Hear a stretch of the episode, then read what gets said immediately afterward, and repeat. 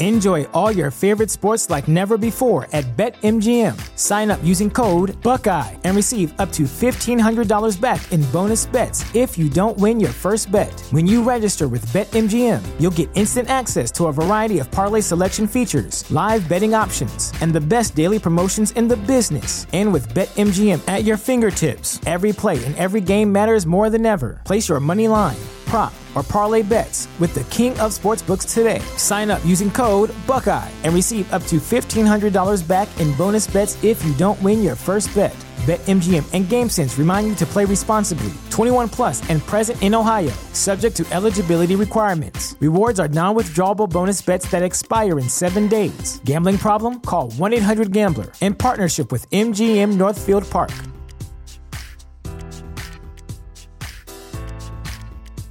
Out of nowhere, Chaplin shoves the knife in, picks up 50 beans. Welcome to Recotopia, a happy home for recommended movies, shows, and music from two people you can definitely trust.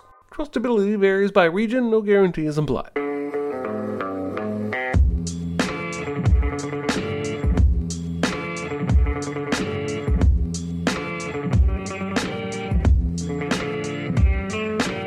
Now, here are your hosts, Chris Atkinson and Jeremy Scott. This is Recotopia episode 59. I'm Chris Atkinson. I'm Jeremy Scott. and once again, would like to acknowledge the chat out there. People are coming out here to uh, watch us on a Tuesday do this podcast. Today's big recommend is a twofer. Got two shorts uh, the Immigrant from 1917 and A Dog's Life from 1918. Charles Chaplin uh, shorts. Be interesting to talk about those. That's going to make this a different podcast already. Um, mm-hmm. But uh, how you doing today, Jeremy? I'm feeling good. I'm feeling good. Mm-hmm. I'm uh, starting to get a little bit of uh, restedness back after the, the, events of Sin Week. Yeah. Um, but uh, yeah, I'm excited for this conversation. I had never seen either of these shorts that we're going to talk about today. Yeah. And uh, it should be a fun, lively discussion. Yeah, absolutely. Uh, do you have any small recommends? It's no big deal. Itty bitty living space. It's so small and light. It's small, it's tiny, it's petite, it's wee. I do. And and for those who, who prefer our recommends to be movies, I apologize up front because, again, last week was Sin Week and I was here and there everywhere. And I think I totaled up that I drove about 500 miles mm. in four days, even though it was all just in and around Nashville and back home. Mm-hmm. Um, so I have not seen a lot of movies, uh, and I've already recommended most of the stuff I saw before that period. So my two recommends are not movies, but I hope you will enjoy them. The first one is a game that we played at a small pre Sins event with some of the attendees called Chameleon. Mm. And I uh, I noticed you were playing looked like some sort of blockbuster video based trivia movie trivia game or something. Yeah, it was like um, uh it was it was mostly just kind of your partner gives you a clue and then you have to guess what the movie is from that clue. Ooh. and there's four different categories. One's like from a you, you you say some like a quote from it. It can be a fake quote if it needs to be. One is that you acted out. One is you know there's all those different kinds of things. Anyway. All right. Well um i and i did, uh, first i played giant jenga uh which was uh, wicked fun. Mm-hmm. and then uh, i went around and played this chameleon game the rest of the time through um, and I found it incredibly fun. I'm going to try and describe it to you. Basically, they have these topic cards like science fiction. Uh, and on there, there'll be, I don't know, 16, 24 different examples Alien, The Martian, Star Wars, et cetera, et cetera, right? And then everyone is given a card. Everyone but one person's card has this grid on it, like letters across, numbers down. Um, and that will give you a letter and a number. And then, I'm sorry, this sounds complicated at first. One person's card says, You are the chameleon.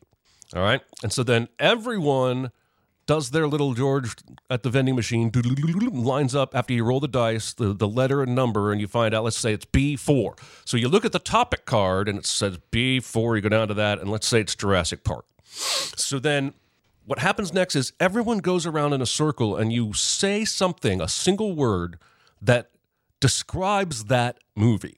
But you don't want to do, be too specific and you don't want to be too vague because at the end, everyone's going to point to who they think is the chameleon because the chameleon does not know which movie on this card everyone's talking about. He didn't get the grid. He only got a card that said, You are the chameleon. Mm-hmm. And so he has to try and make up a word that might fit for any of the movies on the card or go by what the other people are saying and try and blend in. So, for instance, one was uh, countries. And Australia was the answer, but one of the guys who was the chameleon put mountains as, his response, Mm-hmm. and all of us pointed to him at the end because Australia is not really known for mountains, Right. And he was just guessing based on what everybody else said. So, if you pick the correct chameleon, he gets a chance to look at the card and guess which one you were talking about, and if he's right, he wins the round. There's no point surprises. Okay. If you pick the wrong person as the chameleon, then the chameleon wins the round and everybody else loses that round. Okay. And then you go again. Uh, and as you play and people kind of get the idea, it starts getting trickier and trickier to know who the chameleon is because everyone's getting uh, really good at using words that do describe the movie but are also pretty vague. Yeah. Um, and so I bought it. I already have it. It came like two days ago. Um, I loved it so much, and I'm going to play it with my family or anytime I have people over. Uh, really simple concept that provided a lot of great fun. I think everybody there said they really enjoyed playing it. So that's what I recommend. Yeah. If you've never played this game, is check it out. That does sound fun. That does sound like a lot of fun. Um, uh, I, I wasn't big on the blockbuster game, but uh, Slab uh, is saying in the chat it might be better with a big, a big group of people to play that. Ah. We had four, so it was two teams of two, and and so it was, it, you know, it, it, it had it had some some good stuff to it, but it maybe not got the full effect of that. That chameleon sounds really fun. It was really, really fun. Um, I also didn't really watch anything over the past week, but I'm I'm drawing from my well of movies that I watched just before our best of 2022 uh, episode and everything. And one the last one that I saw, I watched I watched 12 movies in three days. Okay, and there was a a period of time there where it was just like bang, bang, bang, bang. It was like all day watching movies and getting four or five in in one day sometimes. Uh, the last one that I watched uh, before we did the podcast was Argentina 1985, which was up for best uh, international film. Uh, it lost all, all Quiet on the Western Front, but this one uh, I would not have uh, been unhappy if it had won. Uh, um, I don't know everything about the politics of Argentina back in the 1980s. I, uh, I, I, I'm, you know, I'm, I'm worse than the average American on that. Sorry, guys. Um, but, uh, but I do know that there was a, uh, a uh, brutal regime that was in that was in power up until 1983, and then a democratically elected president came in with the promise that it, he would punish all the people who who committed uh, out outright atrocities while they were in power, and uh, so the the movie's plot centers around a uh, a district attorney who's going to be willing to go up against the former power of this country, which still has a lot of popular sentiment amongst the people in this in this movie. So it's hard to find somebody who's willing to prosecute, get a team who's willing to to to help you out, and to get uh, people who are sympathetic. Uh, You know, get a get a judge maybe that's going to that's going to hear your case fairly. Even though the new the new guy's in, you still have a lot of people who are uh, sympathetic to the old regime, and so a lot of the a lot of the movie focuses on this guy trying to find people who actually went to prison for whatever reason during this period of time before before 1985 and tell them of the atrocities that happened while they were in prison under the name of they were terrorists or whatever. And of course, when you are out searching for terrorists or anybody that you think might be against you or maybe you're not even looking at that anymore. You're just like throwing people in jail for no reason. You, the power that you have uh, at that point is uh, is is usually going to be pretty corrupt, and there are some harrowing stories people are telling on the stand of like you know women who came in to prison who got raped repeatedly uh, people who lost their people who lost their family. There were people who were just disappeared uh, you know never found them again type of stories going on. And there's still uh, there's still even with all this there's still a lot of uh, wonder of whether or not they'll be able to to uh to put these guys in prison. And these people who are up who are being uh who are being prosecuted are like uh big time like generals and people who were in the government and you know and and people who were like you know once at a high lofty position that have uh, still have a lot of power. Um watching this is a in, in when you strip it down it's just a it's just a very intense courtroom drama but it's got a lot of humor in it too uh, it's a really, really fascinating movie. I can't remember where I saw it. I think it was on Amazon. I saw this movie on Prime. Uh, I think it was free on Prime if you want to watch this. This is a really, really good movie. The guy on the left, by the way, I've seen a couple of Argentinian films, and he was in both of them. Uh, Oh, interesting. yeah, so he's he's definitely one of their major stars, and I can't, I unfortunately can't remember his name right now, but uh, but um, but Argentina 1985. Jeremy, I know for a fact you'd love this movie. Um, it's it's uh, it's long-ish, I guess. It's two hours and 20 minutes. That's still pretty. That's pretty good, but it's really it's well worth your time. All right, excellent, excellent. I uh, I know I heard you talk highly about it when we had the best of the year discussion. So I'll uh, bump it further up the list. And It is on Amazon Prime for a regular subscription, so it's free on Amazon Prime. Yep. Um, all right, my second recommend. I did not get through an episode of television that I am sure I will recommend next week when I finish this episode.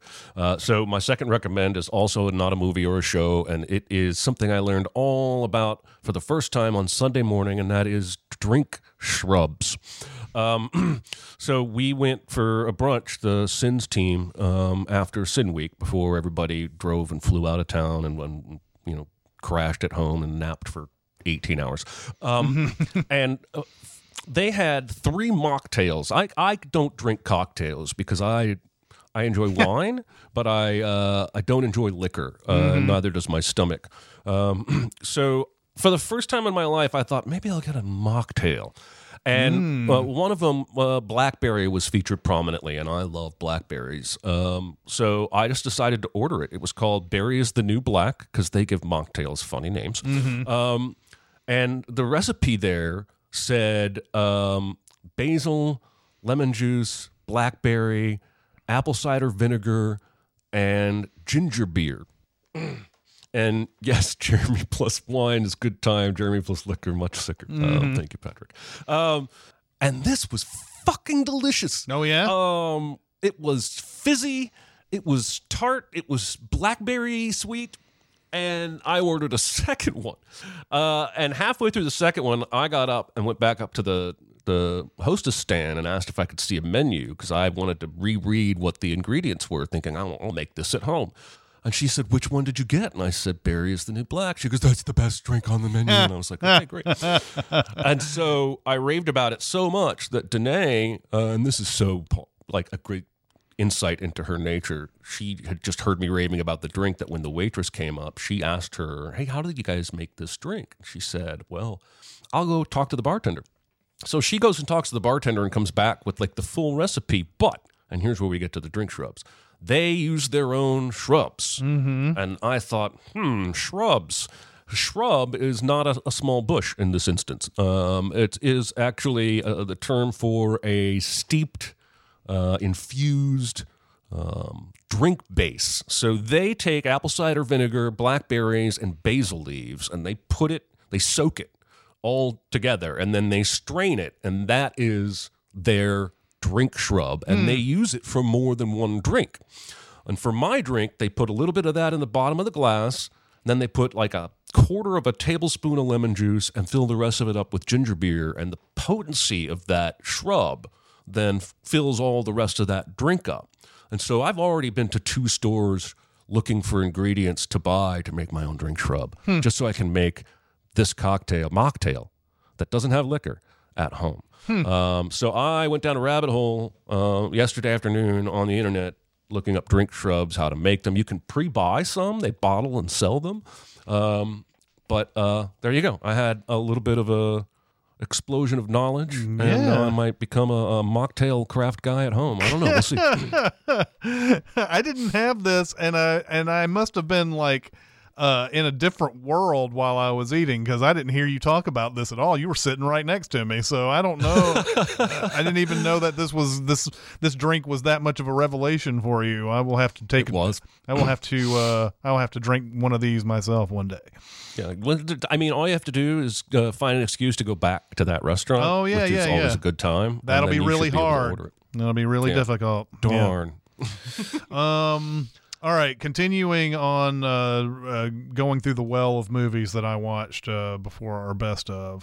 Uh, Bill Nighy was uh, uh, nominated for an Oscar uh, for the movie Living, which is a um, it is a remake of Akira Kurosawa's Ikiru, um, which is about a bureaucracy in in motion, not motion.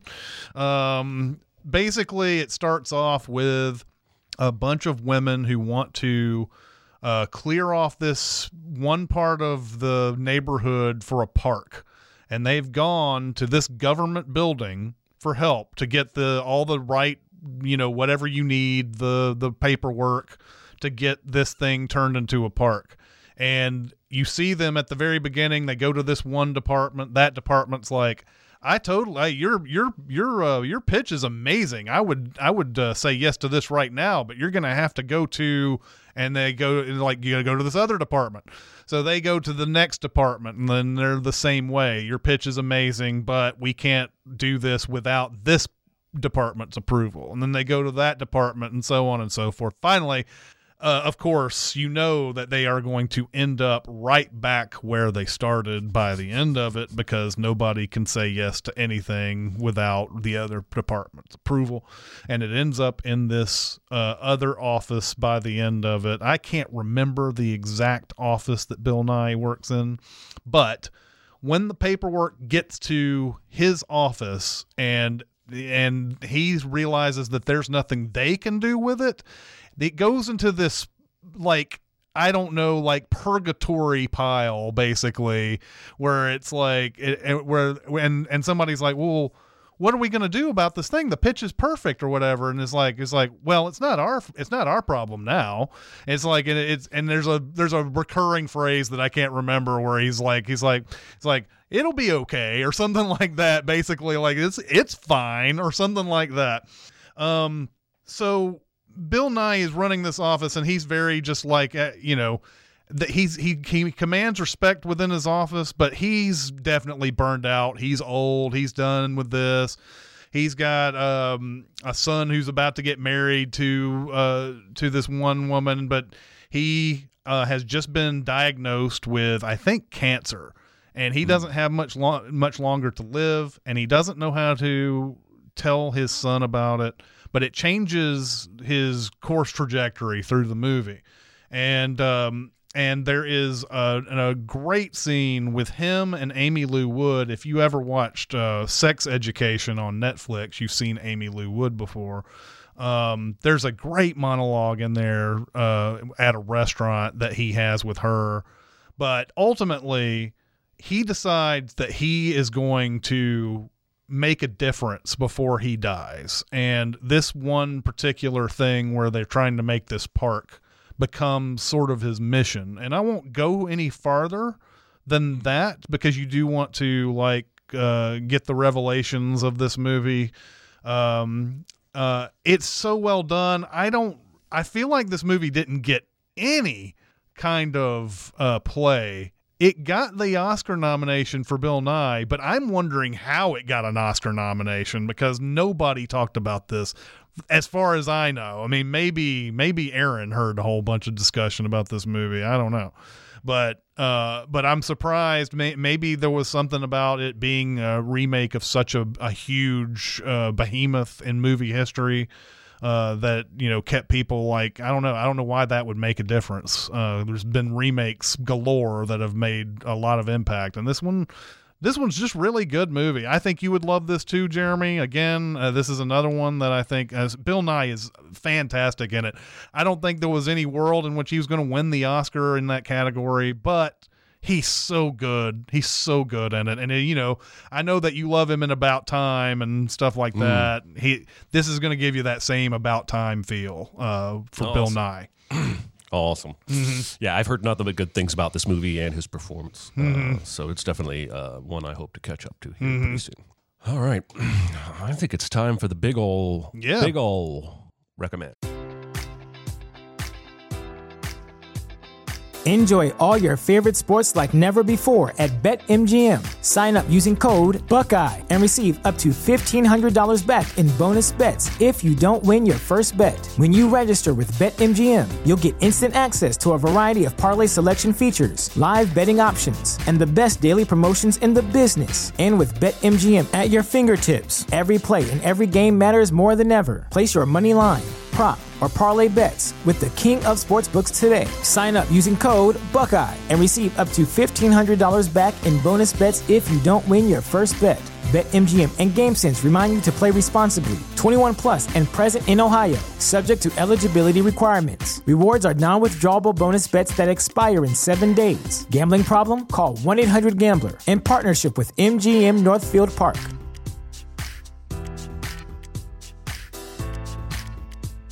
I'm fine, I'm fine. It's just that you're so big. It's so huge. It's a good rule, but this is bigger than rules. It's bigger on the inside. Is it? I noticed. The big recommend is two shorts from the 19 teens, 1910s. Uh, the Immigrant from 1917 and A Dog's Life from 1918. But we will, uh, I guess we'll start with the first one. Uh, he, uh, Charles Chaplin was making a bunch of movies for this one studio uh, before he was able to get creative control himself on all the other stuff that he started making. And so this was one of his last movies that he had to make for a studio and and uh, but uh, the the this this particular version I saw on HBO Max says that he had like 90,000 feet of film for this movie that ends up being it depends on when you saw it, I guess, because this one's 25 minutes, but I don't think it got much longer than that, even in its original form. Uh, and he also, Chaplin, spent four days and nights in a row without sleep editing it to try to get it complete. Uh, Yeah. I can't even imagine how insane that must have been. But Yeah, geez. uh, but uh, the immigrant starts off uh, uh, with uh, a bunch of people on a boat, and it has a visual gag of people basically looking like they're all sick, and Chaplin is doubled over the side of the boat looking like he's vomiting but then he turns around and he's been fishing the whole time this is a classic chaplin thing that he does by the way where he's where his back is turned to the camera and you think one thing is going on and then he turns around and it's something else. Um but uh it, but he it looks like he gets a fish and then he doesn't even want the fish. He throws the fish uh into a pile of sleeping people on the deck. And uh and and we just see kind of a life there. We see like uh they they they uh they are they go in for for lunch and they the boat the boat is rocking back and forth. And so Chaplin somebody gets their bowl first and the boat the boat, boat is rocking in such a way that the bowl keeps on coming back to him and he he he gets his bites as the bowl comes to him and then it goes away and goes back to the other guy and then it comes back to him and he just he's just eating his food that way. Um and then there's a big gambling scene. Uh, where uh, where they're throwing dice, and then one of the guys like loses all of his money in the dice game, and then he goes and steals money from somebody who's a sleeping a sleeping passenger on the deck, and he goes and they go play a card game after that, and Chaplin's dealing. Uh, and somehow he wins that one. I don't know what the whole I don't even know what they're playing in this in this thing. But Chaplin ends up taking the dude's money again. Uh, but it's it's it's this other woman's money, and her daughter notices that the that her mom doesn't have her money anymore, and she's very uh, distraught about it. And Chaplin, feeling bad, doesn't know that the money he just won is actually hers anyway. Uh, puts a bunch of money in her pocket. And then he's like, well, wait a minute, I might need a couple of dollars. And he goes back into the pocket to get the money.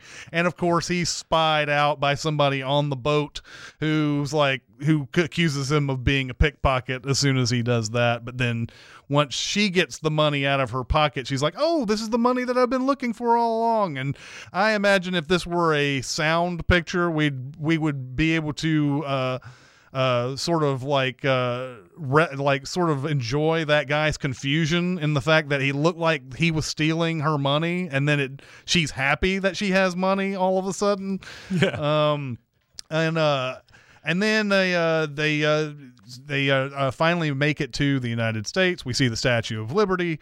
And uh, we have cut farther along into the story, I believe, at this point. It's it's much farther along. Um, Chaplin is uh, who's playing his classic tramp character uh, is uh, finds he's he has he's no longer has any money at all. He finds a uh, he finds a coin on the floor on the on the uh, road that he picks up and it immediately falls back onto the road because he's got a hole in his pocket and he goes in to eat uh, some food where they see uh, somebody uh, somebody get beaten up mercilessly because they were 10 cents short on their meal. uh, Chaplin, seeing this, uh, uh, immediately starts fishing around in his pockets and realizes he doesn't have any money to pay for this. It ends up being this weird, this fun little thing where like a, another customer comes in, has the coin that Chaplin found out in outside, pays for his meal with it and the guy puts a coin the the waiter puts the coin in his pocket and it falls to the floor. And there's this whole thing where Chaplin keeps on hiding the coin so that the waiter can't see it. And the waiter keeps on stepping on it accidentally. And Chaplin keeps on trying to reach for it and can't get it and has to do all this like misdirection and finally ends up stepping on it and like going down to tie a shoe. And as soon as the waiter turns his head he, he picks up the coin and puts it in his pocket or whatever or, or puts it in his uh his shirt pocket. Um and uh and uh then um uh, I I love the whole thing too, where there's this artist who suddenly wants to paint him, and uh and the woman. the The woman is played by Edna Edna Purviance Purviance. They did he and she and Chaplin did thirty plus movies together. I mean, they're mostly Wow. shorts, but she is in a lot of them. Um, uh, but she's the she's the woman from the boat that he got the money back to, and um, and uh, uh, this artist wants to wants to paint them or something, and is offering them money, and then Chaplin, who clearly doesn't have enough money to to pay for this uh, dinner that he's gotten, uh, the artist says I'll pay for your I'll pay for your mo- your dinner. And and as an, a matter of etiquette Chaplin is like no no no don't do that. Don't pay for us even though he really needs him to pay for the for the for Yeah. the thing. And I think he's hoping that the artist will will say no no I insist but he never does. So so it ends up being that he doesn't he still doesn't have the money but the artist says I'll have my check too while he's sitting over there with them. And they give him the check and he pays it and then he comes back and it has it has some cha- it has some change left he leaves he ha- he leaves this big coin for a tip Chaplin sees the big coin and realizes that it's going to be enough to cover his dinner. So he he takes it and puts that on the bill, and the waiter looks at it and is like, "Oh, okay, cool," and then brings back this tiny, tiny coin as as the change. And Chaplin's like, "Nah, go ahead, keep that. That's your tip." And then and then they leave, and the artist who thinks that he's tipped it leaves and the waiter's like the waiter's like yells at him for not tipping even though he clearly did and intended to but chaplin stole it. Um, and then there's a weird ending where chaplin force marries the woman at the end. I don't know what that's all about. That was weird. That was just plain weird. Um, Yeah. so i don't know what that was all about. I um, i guess that was funny back in 1917 so anyway. Yeah, yeah. It was a little. Well, listen, there are at least two gags that I think Seinfeld cribbed directly from this. Of course, I think legions of movies and shows have cribbed from Charlie Chaplin's work, but there's a bit um, in Seinfeld where George is tipping the calzone guy, doesn't get seen yes tipping, yes and so he reaches back in to pull it out so he can do it again, but he gets seen pulling out the tips and is accused of stealing. And that reminds me of that moment you're talking about where Chaplin has put the money back in the woman's pocket and he's like, mm-hmm. I need a little bit for me. And he gets seen doing it. Mm-hmm. Um, and then again, at the end, where the artist offers to pay, they go back and forth, I think, two or three times. He's like, let me pay. He's like, no, no, no, let me pay. No, no, no. Mm-hmm. There's, that's in Seinfeld where George offers to cover the dry cleaning for Susan after Kramer puked on her. She's like, oh, don't worry about it. And he's like, no, I insist. And she's like, okay, it was $17. And he can't, later, he can't believe that she is letting him pay for this. Um, and I just feel like well, watching this, one thing that I just kept thinking, and one of my notes is that there's so much influence here.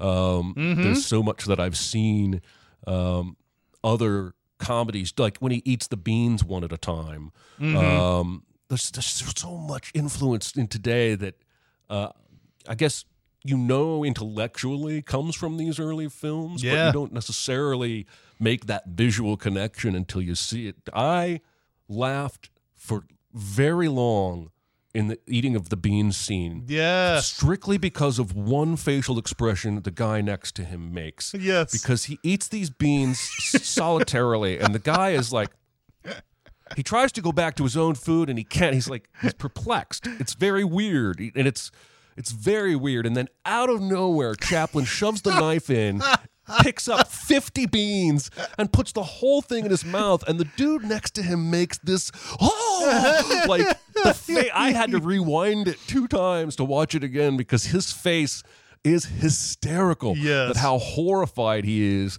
And this also something I wanted to say is that this movie is him, the waiter, and then there's a woman when we first go into the dining section of the boat that are all doing almost as great physical comedy as Chaplin himself is Yep. doing. That woman that is sliding back and forth across the dining room hall that people are trying to avoid, and then she trips Chaplin. Um, maybe not Chaplin. She trips somebody that comes in, and I was like, man, she's doing dynamic work. Yes. and you know, ultimately Chaplin gets all the glory. That big waiter uh, was physical comedy like personified. I was so impressed um, with what he was able to do with just the way he carried himself and Yeah. his face and his body. Um, but that dude next to him, that facial expression is, I'm putting that up there with uh, Matthau's at the end of uh, taking a movie one two three. facial expressions in movies Hall of Fame. Yeah. Because he's like just really kind of perplexed and then he just goes from whoa these horrified faces. Mm-hmm. That is a that is a thing, man. Like these these uh these other actors, uh, I I especially noticed it in the next one, but like this one, yeah, like there's people doing great work here that probably are have long been unsung uh, eh, you know, eh, stuff like that, where they're doing those great expressions or or physical comedy or whatever that, you know, they they don't get they don't get any of that kind of credit, but they're doing a great job supporting uh, Chaplin in the in this movie for sure. Um, Yep.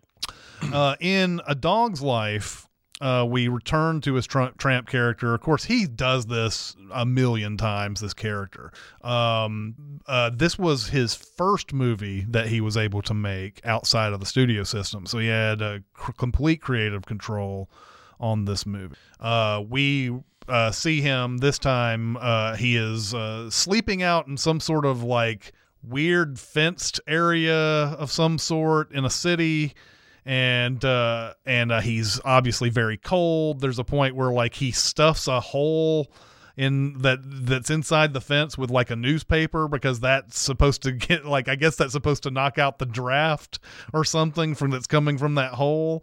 And uh, he puts his hands in a can and uh, and then uh, he's obviously hungry uh, and uh, a, a hot dog vendor comes by and he's got access in this fence to like reach under the fence and get grab a hot dog without the hot dog vendor noticing. Of course, as soon as he does that, who the law is walking by, he's watching this, and I always I love I don't know what it is. Like if I saw this in a modern comedy, I'd be like you know, why doesn't the the cop notice this shit? But like back in this day, for some reason, it works. It works really well. The cop notices it, sees that he did it, and I don't know. Does, I, he does go after him, I guess. There's a lot of times though where things were. It's clear that Chaplin is is in, is the perpetrator of whatever's going on in the scene, and people are just like oblivious to it. But uh, he puts the hot dog back and uh, the cop chases after him, and and there's this fun little thing like we didn't see this before because there's a board blocking the bottom of this fence that the cop knocks over now Chaplin has a way of rolling back and forth uh, underneath this fence to one side or the other. So the cop first wants to go around into the into this fenced area to catch him. Chaplin rolls over to the outside. The cop goes over to the outside. Chaplin rolls back inside, and it just keeps going back and forth. And then finally, he just runs away.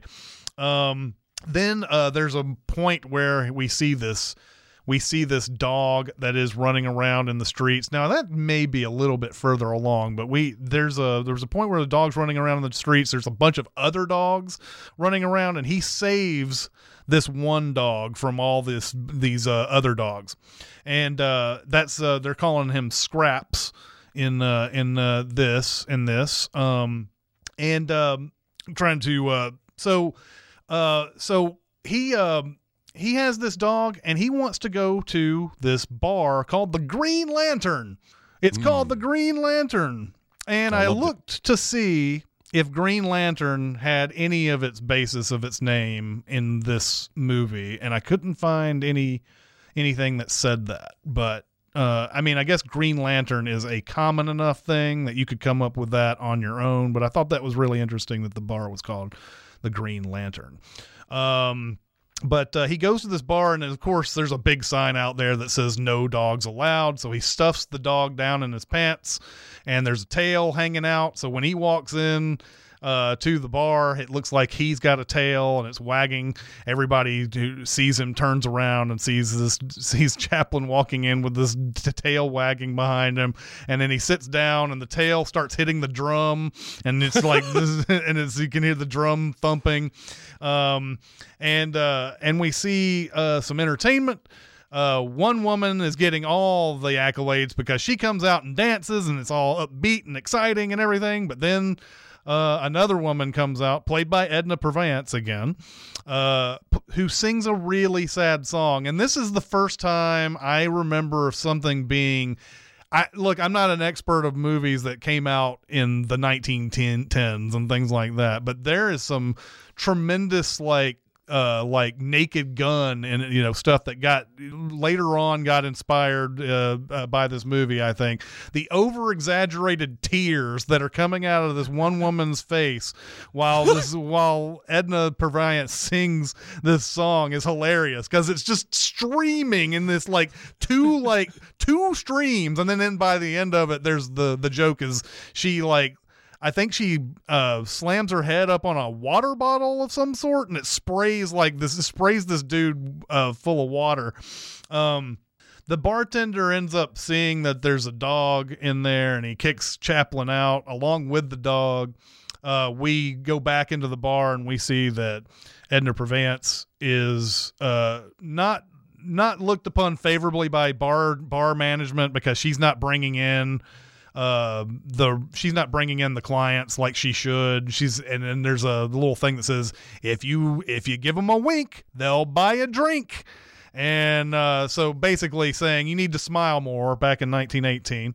Um, and uh and one of the Chaplin goes back into the bar and or is he is he still in he may be still in at this point he's still in the bar at this point and he goes up to the woman and this is this one oddly may have been my biggest laugh the way she winks at him and there's this odd expression on her face like she doesn't know what she's really doing and she's like she she's she does this wink and Chaplin goes over to try to like wipe something off for her and she's like no no no i'm flirting and he's like oh okay okay cool you know and um and uh so um so yeah, I think this is a, this is this is where he gets kicked out, and he gets and when he gets kicked out, he goes back to his little place where he is, uh, where he's been sleeping this whole time. Just before he gets there, though, somebody a mugger of some sort, like a with a partner, steals this money in this like big huge like billfold of some sort and buries it in that yard and puts it in puts it in this hole and so Chaplin comes back to the uh, to this part of the yard, and he uses his dog as a pillow. And from what I understand, they plied this dog with whiskey to make it look to so that he would. Uh, he would look so lifeless on the uh, ground so that he could be a he could he could use him as this pillow because he's moving the dog wherever he wants to uh, right. on this and uh, from what I understand this dog wasn't like a big trained dog or anything either um, uh, but he's uh, he's uh, resting on him, and the next morning the dog is digging, and he's found the money, and now Chaplin's like, now we got to go back to the Green Lantern because I've got money, and so they go back, go back to the go back. He, he brings the woman who's just been fired uh, from the job into the bar. They're gonna have a good time, but then the muggers are also at the bar, and they see that they've got he's got the billfold, and they knock they hit him over the head. Bartender kicks Chaplin out again, and uh, Chaplin now needs to f- find a way to get back in there to get the money, so on and so forth. So he goes back in. He goes back into those little those those little areas that I've only seen back in the day, like in these 1910s, 1920s like there's a special VIP section type of thing that's like a little bit elevated above the rest of the bar, I guess. And um, he's he he goes over and he hits this guy over the head. Now talk about a guy who's doing a really good job. The guy yep. who is the guy who's just st- there in unconscious the whole time is just like is amazing to me. Chaplin does. Yep what we now know is a, an old trick of like putting someone's putting your hands through somebody else's shoulders and like pretending like your hands are their hands. And so he's with this buddy and the the the, the buddy's sitting there like okay pulls out his money and everything and Chaplin's doing all this stuff with his hands and everything pointing over here and there and they're like let's have a drink and like they're they have a drink and he's like putting the glass up to the unconscious dude's face and then when the other guy's not looking he goes and gets a drink himself and then puts it back in and uh and uh and eventually he's like all right come here come here and he's like come closer come closer and chaplin hits him over the head with a bottle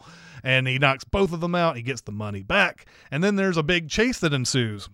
And this is a thing that I love too because this is I think we've always talked about how Jackie Chan seems to be inspired by Charlie Chaplin uh, mm. by by certain things that happen in Chaplin movies. There's a couple of moments in here where Chaplin runs towards he runs towards this uh, uh, vendor stand of some sort and just kind of like uh, jumps and le- and and then like gets his body straight like a plank and then falls into the uh, into the stand like it's a it's a it's a like a re- it feels like it's a really intricate kind of stunt for him to be doing um, and he jumps into there, and there's like this big chase going on. Uh, the dog comes in and tries to save the day, and um, uh, now I'm trying to remember what else we're going. What, what else is happening here? Help me out. I can't remember.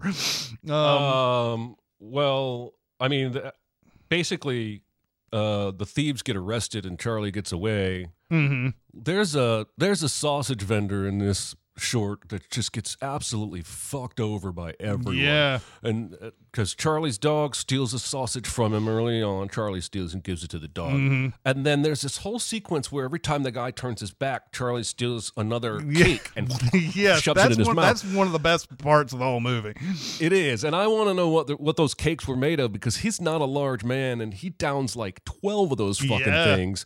Um, and uh, it's it's a very humorous scene, but that he's basically robbing the shit out of this guy. And Mm-hmm. later on, the chase with the crooks and the cops, and Charlie gets back to this sausage vendor, and they they the cops start shooting. Mm-hmm. Um, and uh, the guy's place gets shot all to hell. Uh, and when the cops, when the when the bad guys come in there to get Charlie, he pops over the front, and the cops come around behind, and they arrest the two thieves, and Charlie runs away. Yeah, and by the end of it, the the story that he's told the uh, Edna Purviance at this point, you know, like they told him, like you know, one day we can get a plot of land and blah blah blah, and so that's what happens. There, he's on a plot of land at the end of it, planting seeds. And he goes into to his adoring wife at the end. They have a crib, but it's the dog that has had puppies, which is weird because the dog is a boy dog. But anyway, doesn't matter. Uh, they have the the dog has puppies at the end, and it is a happy ending uh, for them. But yes, I love that uh, that thing that when he's eating all that stuff that's on that plate because. We, yes, it's The guy fun- even starts to kind of like try and like turn around and catch it. Like he turns his back and then immediately turns around, and Charlie's like, "Well, just dusting it off. I'm gonna." Right, right, and uh, like I'm I'm just trying to hit this bug that's here and all that. Um, but like the the the I, I think about how the timing of this is. It's funny, yes. It's really funny that he's stealing these things when the guy is not looking. But I sit there and I think about the timing has to be perfect or the joke doesn't work. Uh, if if he turns around and sees him at all grabbing or his hand moving away or chewing, if he sees him any in any doing any of those things, then the joke doesn't make doesn't work. And I've seen so many instances over the years in cartoons and in movies where like the timing is not right. They should see this happening in front of them and then they just pretend like they don't. It feels like to me Chaplin was very big on timing and it makes the bit so much better because every time that guy is just at the right point that right point Chaplin stops doing whatever he's doing and pretends like he's just standing there the whole time. And I love that part of the They of the do thing. that again in another sequence in, in this movie I love at the unemployment office Mm-hmm. where everybody wants to get the nobody wants the job in the sewers but then they post a job for everybody races in there and Charlie's the first one in uh, but he keeps getting screwed over uh, by people knocking him off the bench but then Yeah. one window opens and Charlie goes to go to that window but somebody races by him and beats it to him then a second window opens and for about two or three minutes, he keeps getting beat to open windows by everyone else in the employment office, and then they shut them and close before Yes. he gets a job. Um, and that is all about timing. Yes. Um, his timing, but again, all the other performers in that scene had to have perfect timing as well, or the joke doesn't work. Yeah, you have to make it. He, Chaplin has to be like you're sitting there going, "Why don't you just?" The, the the the way they set up the bit is you can't just be standing there at the window. You have to have you you have to have your number called or whatever. So he can't just be there already. He has to go back and wait every single time. And every time somebody comes out with a number, he gets beat to the punch. And like and so when someone else comes out with a number or comes out with a, a job thing, he he he turns has to realize it and then somebody comes racing past him before he can act on it each time. Uh yeah it's just it's just it's just kind of a it's kind of amazing looking at this. We don't see this kind of timing on these kind of things anymore really. Like like i said a lot of times they just leave you up to say hey you need to just pretend like this is like they didn't see it the whole time so um anyway i hope that you guys enjoyed those two shorts i think you enjoyed them right jeremy for I absolutely enjoyed them for sure. yeah, for sure. absolutely. There's a million of these, and and and uh, you know, there's there's he does a lot of inventive stuff in a lot of these things. So it's a it's a lot of fun watching watching these things. Okay, now we did not discuss beforehand how you would make a double feature for this. In in uh by rule, I already have made a double feature for these movies, but you may have a double feature that turns into a triple feature, or you may have two movies that go with these two movies. I will be interested to see where you go on this. Be very, very quiet. Secret? What secret? Our dirty little secret. I tell you something I've never told anyone. All right, so I made two rules for myself right out of the gate when you announced these picks. That I was not going to be beholden to a silent film pick, and I was not going to be beholden to uh, a short. Mm-hmm. Um, that I wanted to try and get a tonal, um, if not also some story beats match. Um, so again, I was never going to pick Buster Keaton for this stuff. Um, I was never going to pick uh, any other shorts. I did briefly go through some other slapstick. Uh, like Mr. Bean was an option for a hot minute. I think that would be a good match. Uh, and I'm going to give you what I, I I think my runner-up and my top are both excellent picks, but I have good reasons for why I made my ultimate choice. The runner-up, the one that was the leader in the clubhouse for days, was the Wallace and Gromit shorts. Um, Yeah. A grand day out, the wrong trousers, and a close shave. Yeah, yeah. Um, there's a lot of slapstick, um, clay, physical comedy. Um, but again, tonally, Wallace and Gromit are fairly harmless, if not noble. Whereas, uh, at least uh, the character in A Dog's Life that Chaplin plays um, is not entirely a good person. Um, it's not not a terrible guy. He's he's you know a homeless person who probably needs money and would love to buy a farm and get married with a woman, but uh, you know he steals all that food from the the vendor and he, he goes pretty hard after stolen money that was never really his. Um, and uh, he's got a, a animal that is helping or sometimes hindering him. Uh, and there's a pretty girl he likes. Um, and so my, my pick is Mouse Hunt, Ooh, Um, Mouse Hunt. which has uh, Nathan Lane and Lee Evans. Evans. Yep. Um, and it is a, uh slapstick comedy that is inspired by a lot of silent era and 40s and 50s era comedies. Uh, it's about two brothers who are inherited who have inherited this dilapidated but huge mansion, and for selfish reasons, they want to renovate it and auction it off. Um, but there's a mouse, and the mouse starts off as a nuisance. Let's get this mouse. And the mouse is way smarter than them. And so they just keep escalating their attempts. They bring in Christopher Walken as an exterminator. They get the cat from hell to try and get the mouse out. They put mouse traps all over the giant kitchen floor, and knowing that the mouse will have to step on one of them, but he doesn't. Um, they are there are two girls that they are enamored with that they're trying to impress and win over. Um, everything falls to pieces by the end, and then in a simple twist of fate, uh, everything goes right for them because the mouse that inherited this from a string factory magnate, uh, and the mouse drops some cheese into the string making machinery and they turn into che- string cheese magnates and become wealthy and get the women that they love.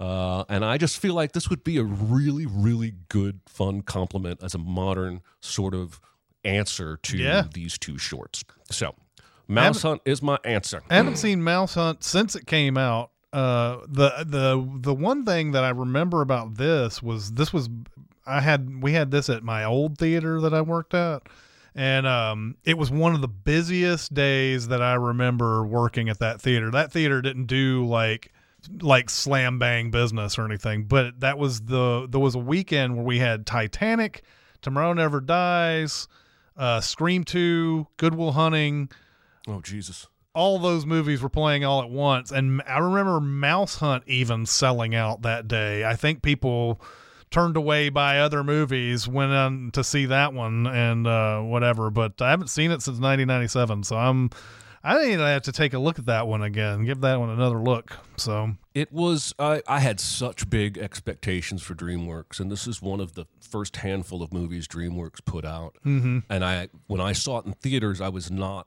super impressed with it. Um, just like with the Peacemaker, a lot of early Mm-hmm. DreamWorks films were uh, sketchy. Yeah. Uh, but I have seen it a couple times since then, and I find it really funny now. Like if I just sort of go in knowing what it is, um, I can have a lot of laughs. Uh, I just thought it was a good match here for several reasons. Yeah.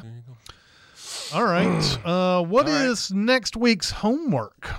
All right, everybody might have heard Chris say he's doing a thing. He's starting back in the tens and he's doing comedies, and I think he's gonna either jump around or move forward through decades. I'm not doing a thing. I'm just making a weekly pick, and Yep. I want us to go revisit 1998's Ronin, um, an action thriller. You got Um, De Niro on the brain, man. I got well De Niro, and then this is a David Mamet screenplay, and Mamet Yeah. has made a lot of uh, appearances on this uh, podcast. Mhm. Not personally, he doesn't make personal appearances, Right. Um, and I will tell you that this is a movie about a mysterious woman from Ireland who hires a bunch of basically Ronin, um, excommunicated intelligence officers from around the world. De Niro plays a former CIA guy. And Sean Bean is in this movie. Jean, Jean Reno, uh, Natascha McElhone, I don't know how to say her name. Stellan Skarsgård. Um, K- Katarina Witt plays Yeah. a Russian skater. Big stretch. Yeah. Um, and they're brought together to steal this mysterious case. And uh, then things start going awry, um, and double crosses happen. And as Patrick is stating, it has some incredible car chases. Uh, some of the best, I think, of the modern era, even though that's like 25 years ago now. Yeah. Um, but I have not seen Ronin in probably five or six years. Uh, I remember the last time I watched it thinking it was really, really good. And I can't wait uh, to go back and visit again. You can see it for free on Pluto TV, Tubi, and the Roku channel. And you can also watch it for free on Amazon Prime if you have a regular level subscription. And Google says it's on YouTube even for free. So lots I, of places uh, to try and find Ronin. I haven't seen this since it came out. I remember the car chase in it. Um, is this were you at Hollywood 27 when Tom Hanks came and saw this movie? Uh, when would well, he was shooting the. Green Mile at the time because uh, there was there was a story that people had at Hollywood 27 that Tom Hanks came and saw this movie while he was filming the Green Mile. So Yeah, I was not there because I didn't start until I think March of eighty or ninety nine. Yeah, yeah. So uh, that was a, an interesting uh, little thing that happened when they were shooting the Green Mile in Nashville. They people started seeing these celebrities popping up at Hollywood 27. Uh, but um, anyway, all right, that should be interesting. I'm looking forward to seeing that. Uh, I think that's going to be it for Yeah, uh, this this uh, episode. Once again, thank you, chat, for coming out and uh, and uh, and talking during the during this. Uh, you guys make us a lot better, I believe. Uh, didn't have questions to like uh, to, to th- throw around, but we'll be doing that again, I'm sure. And yes, I'm doing a thing. I'm glad that Jeremy's not doing a thing because it's just a it's just it's what we're what we want to do, and that's the type of that's what I love about it. So, uh, yeah, like yeah, my, I'm going to be going in order on the decades. I'm going to be 1920s, 30s, 40s, 50s. Even 60s slab. Yeah. Yeah, I'm going to be getting the 60s in there. But um, anyway, uh, thank you guys so much. Uh, next week is Ronin. We'll see you next time. you guys. See ya. Goodbye. Bye. Be a part of the live show by being a member of the SinClub at Patreon at patreon.com slash cinemasins. Chat with us on the CinemaSins Discord at discord.gg slash cinemasins or CinemaSins Twitter at cinemasins and email any comments or questions to recotopia at cinemasins.com. That's R-E-C-O-T-O-P-I-A at cinemasins.com.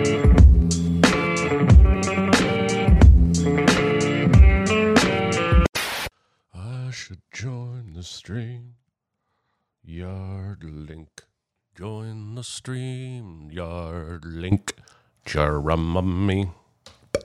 Mm, mm, mm, mm, mm. So, I have an update. Yeah. My wife and I were driving to lunch Monday or Tuesday of last week. And uh, in front of us, there was a car with a new Tennessee license plate that did not contain a B. Ooh. And my wife can attest, it broke me. Like for at least a mile of driving, I just had this utterly befuddled face because, as I ultimately said out loud, this flies in the face of weeks worth of data. Uh, Thousands of plates I've seen that all had a B, and now here's one out in the wild that doesn't, and it's from my county. And I, How about this? Now, wait. So, okay, shit. This is gonna ruin my fucking idea before it's even over. Before it's even because we got these new plates last year, right? yes, Okay. So it's not this year. It's not a thing where like you saw the January, February, March plates and they had B's on them, and now suddenly they've introduced the April plates and there's different letters or whatever. So, Right. Did you see the county? yeah, it was my county. Holy fuck! Yeah, man, I'm telling you, it's uh, as I passed this vehicle ultimately, because I wanted my lunch more than they apparently wanted theirs. That's true. I, I, my windows were up, but I still shouted out as I went by, "Where did you get that license plate?" Yeah, yeah, yeah. Uh, because Why do you always wear the same dress? absolutely, you can't break up with the phone. Why do you always wear the same dress? That's one of my very favorite Seinfeld moments. Yes. I love, by the way, uh, throughout that entire series, how indifferent Jerry is to being broken up with or breaking up with some. eh, He's usually the one getting broken up with because of something that they did, but. Uh, but he's so indifferent about it. There's never like a, a moment where he's like, I really like that girl, you know, because Yeah. that's what that show was always about. Like, never ever have any dramatic moments whatsoever. Yeah. No learning, Yeah, you know. The best is the that episode where uh, George is up and Elaine is down, and Jerry realizes he's even Steven. Mm-hmm. And Elaine says, "Give me twenty bucks." And she does, and she crumples it and throws it out the window. And then later in the episode, he finds a twenty dollar bill in his jacket, and they're both like, "Oh!" But this girl breaks up with him at the end of the episode, and he's like, "It's okay." She's like, "What?" He's like, "No, it's all right. You know, things have a way of working out for me. Yeah. you know, had fun dating you. Good luck in your life." Right. Yeah. My favorite all time response back is that one where the, the the one woman he's dating like is like I can't go out with someone that I don't respect and he's like you're a cashier It's so funny. she didn't like his act, so Yeah. she dumps him. you're a cashier That would suck though. Like if you fell in love with a stand-up comedian before you ever saw their act, Mm-hmm. Oh, and then yeah. you saw their act and it was terrible. That would be, it would be tough. that would be Tough tough to deliver that news. Although it happens all the time, from what I understand, like pe- Yeah. that that type of thing. Like Kevin Smith is always talking about how like like his wife is definitely not a Kevin Smith fan. You know, like she no no she loves me and everything, but uh, she doesn't like any of the mo- the movies I put out. You know that type of thing. she's even in one of them. yeah, exactly.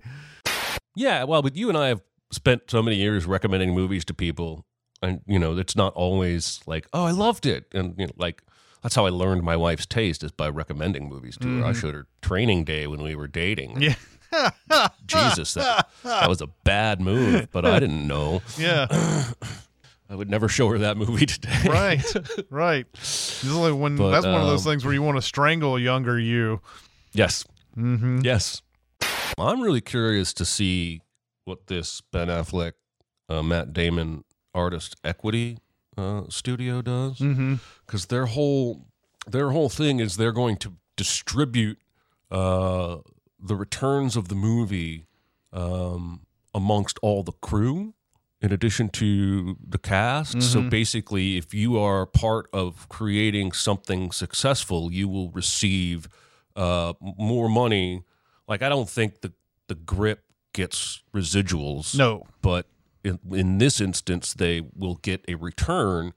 And so the theory is that everyone will want to do a really good job and will draw in the best talent with them uh, to try and create greatness. So they want to do A24 quality, but in a way that uh, basically p- puts equity in everybody that works on the film, um, and I'm sure it's you know stair step depending on what, what level you are. Yeah. But imagine being a grip going, so I can work for this Paramount film and get a paycheck, or I can work for this artist equity project and get the same, probably the same paycheck, and then a bonus if the movie's profitable. Mm-hmm. Well, I'm going to take that. Yeah, that's Um, an interesting little experiment. I'd like to see how that works out.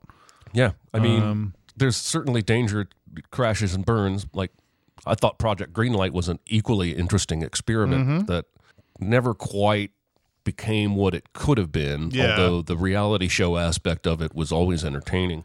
Um, Well, they But- that here's the problem with Project Greenlight for me. They immediately uh, cut creators off at the kneecaps when They they said you have a million dollar budget and you can't go over it. Now, occasionally they went some did some concessions here and there, and like you know, I can get you an extra, blah blah blah. But like, so they had to they had to not only find a script that they could do for a million dollars or less, but they also had to get talent that could work for that paltry amount or who would who would work for it. I'll never forget the uh I can't remember what movie it was, but I do remember the guy coming into the casting office and going, I was thinking Sean Penn for this. And the casting director was like, Oh man, I love Sean Penn. You're not getting him.